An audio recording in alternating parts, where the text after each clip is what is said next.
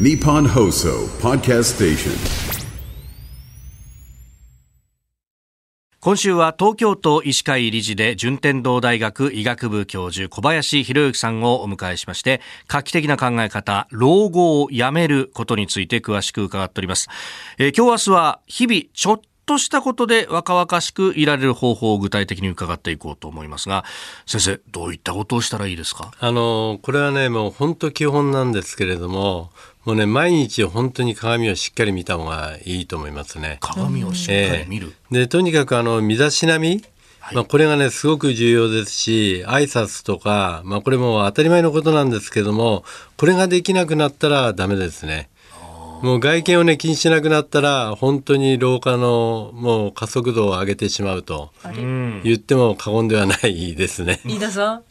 身だしなみといえばだからよくあの皆さんに言うんですけども、はい。何から始めるかって言った時に男性の場合はね、もうとにかく家に帰ったらまずね靴をね磨きましょうって言うんですよ。でこういうのって案外とやっててやってないんですね。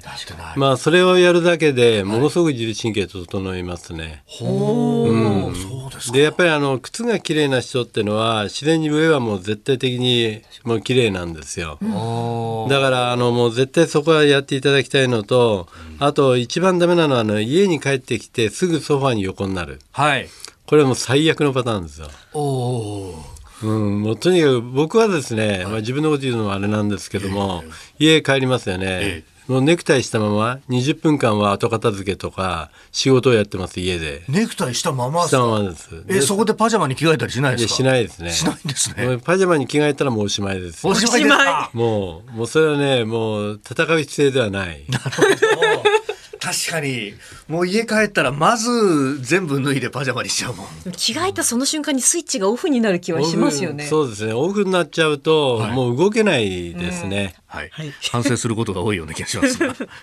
そしてあのね今週あの前半の方で伺ったそのお仕事をこうしていくことの大切さみたいなこともあったと思うんですけれど若々しくいるために、でもその年を重ねていった時にお仕事ってまあどれぐらいできるかなあるのかなっていうのはちょっと心配でもあるんですけれど。あの確かにですね毎日じゃなくても、はい。でこれあの賃金をもらうもらわないっていうのは目的ではなくてやっぱりその毎日そこへ出かけるっていう意欲とそれから人と話すっていうコミュニケーションですよね。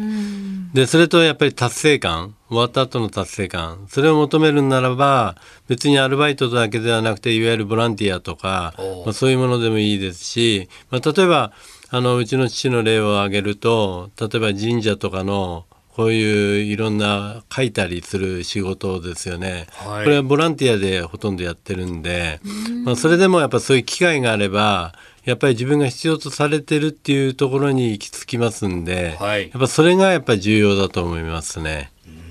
ん。確かにねあの自分一人でやるっていうよりもなんか人から感謝されたりとかっていうのは一気に感じるとこありますもんね。ですね。あのやっぱりもう世界も違ってきますし、毎日あの刺激があるっていうのがやっぱり一番重要だと思いますね。うん。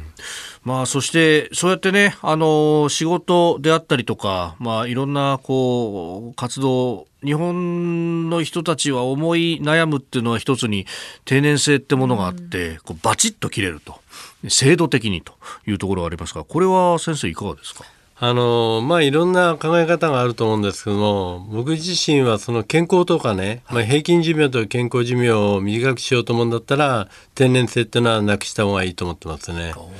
自分で決める、まあ、アメリカとかまあ他の国はね、まあ、ない国もありますしやっぱり自分でその限界を決めて自分で準備するっていう方がいいと思いますね。いわゆる65歳になったその3月31日と4月1日と何が違うんだってほとんど一緒ですよね。でそれがそのシステムで切られちゃうっていうのは、あのいわゆるこうなんていうんですかね財産っていうかそういうものをなくしてるような気がします。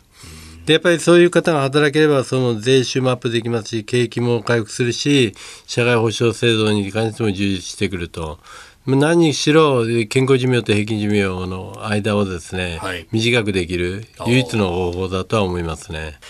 えー順天堂大学医学部教授小林博之さんに伺っております先生明日もよろしくお願いします、はい、よろしくお願いします。